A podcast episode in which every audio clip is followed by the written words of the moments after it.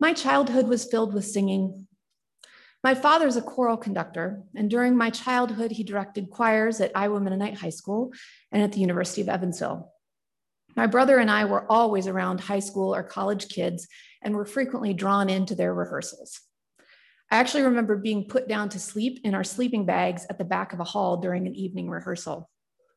In middle school, I spent many evenings doing homework while sitting in the theater, watching musicals like Sweeney Todd and Evita take shape. And I can still sing you some of those songs word for word. Church was also filled with singing, especially when my dad would lead, encouraging everyone to sing. Even the people who were off key sang in a monotone or didn't read music. All voices are important, he would say. Everyone can sing. The traditional theme for the third Sunday of Advent is joy. Our scriptures reflect that theme through rejoicing or singing. And Isaiah agrees with my dad and says everybody can sing while commanding us to shout aloud and sing for joy because God is with us and God is good. Yes, I agree.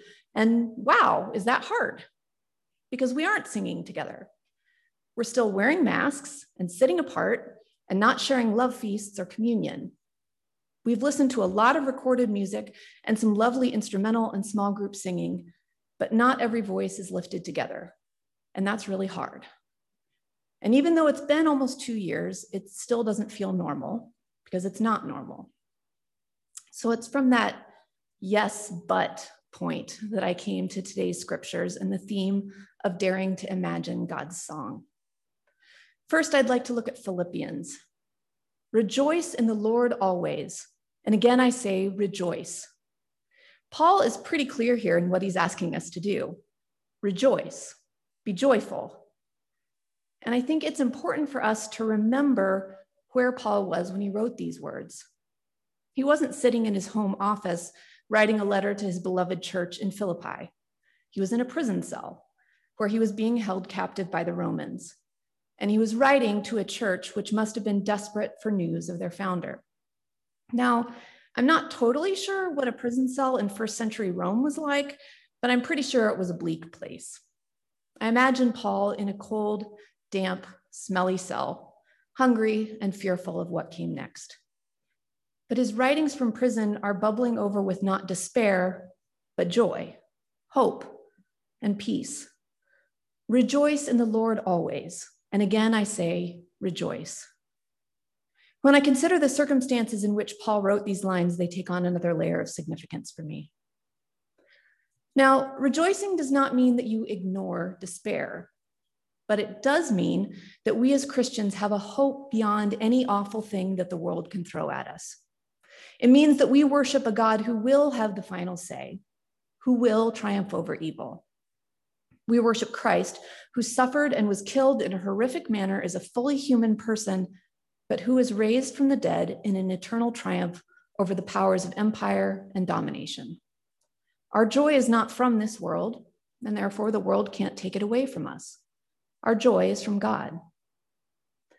I imagine that this wasn't always easy for Paul sitting in his crummy little cell. I imagine him having days of despair and frustration and pain.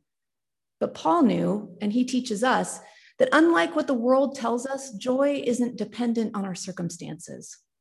Joy is a choice. Joy is remembering that even if it looks like the world has won, God has the ultimate answer. Paul says, The peace of God that surpasses all understanding will guard your minds and hearts in Christ Jesus. Another translation of the word that's translated here as surpasses is to have power over. So the peace of God has power over our own reasoning. The peace of God comes from the work of the Spirit to bring about God's will for the earth in ways that we cannot comprehend. Peace is what God wants for us. And the arc of God's world continues to bend towards peace and justice and wholeness and unity. And this year in particular, I think I needed to hear this. Each Advent, we have to re understand why this time of preparation is necessary. What does this Advent have to teach us that we didn't learn last year or the year before?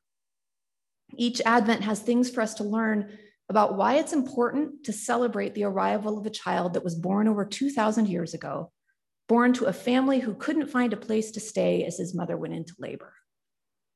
This year, for me, I think the lesson might be that joy can be found anywhere.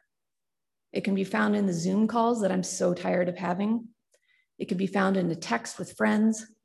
It can be found in a bundled up walk in the park. And joy is still there, despite political polarization and warming ice and yet another COVID variant. Sometimes we have to search for joy, like I imagine those shepherds searching, clomping through town to find a stable out back of an inn. But it's there. All we have to do is choose to look for it.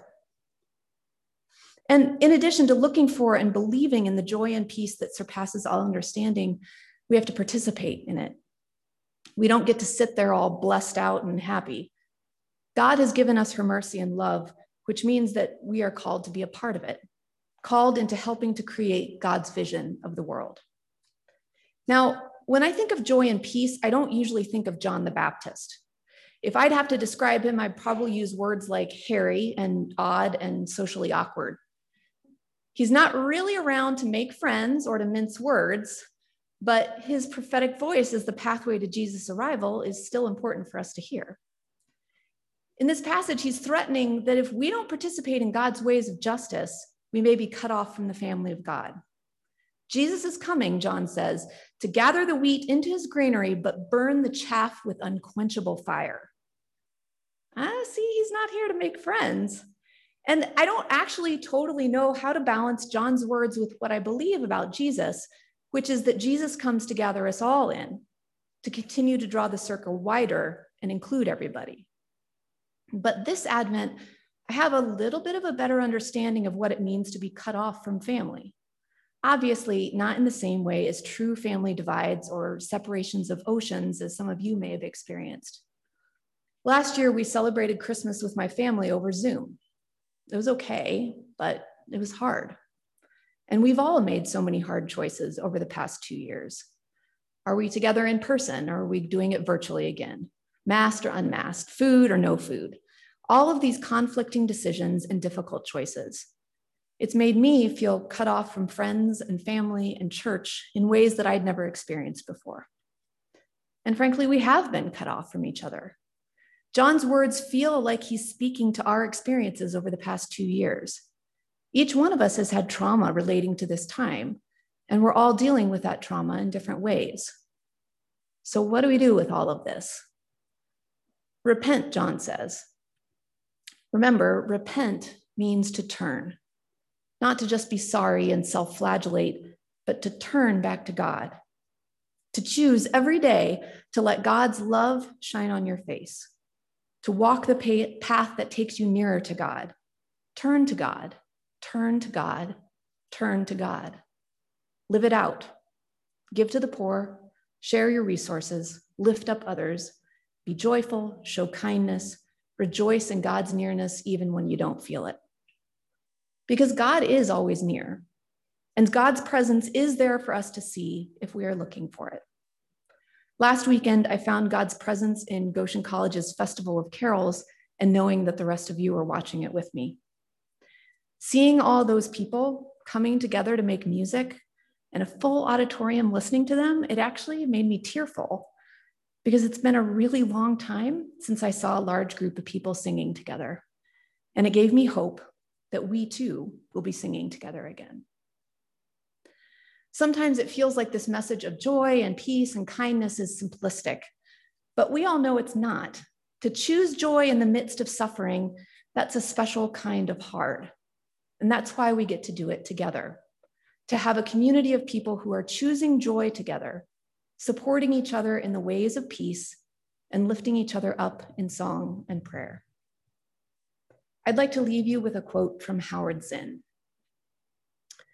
To be hopeful in bad times is not just foolishly romantic.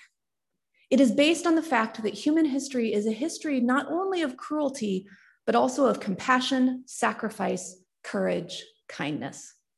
What we choose to emphasize in this complex history will determine our lives. If we see only the worst, it destroys our capacity to do something. If we remember those times and places, and there are so many, where people have behaved magnificently this gives us the energy to act, and at least the possibility of sending this spinning top of a world in a different direction. And if we do act in however small a way, we don't have to wait for some grand utopian future. The future is an infinite succession of presents, and to live now as we think human beings should live, in defiance of all that is bad around us, is itself a marvelous victory. Or, as how Paul and John might have paraphrased, be joyful, be aware, be filled with God's goodness, turn to God, rejoice, and the peace that passes all understanding will guard your hearts and your minds in Christ Jesus. Amen.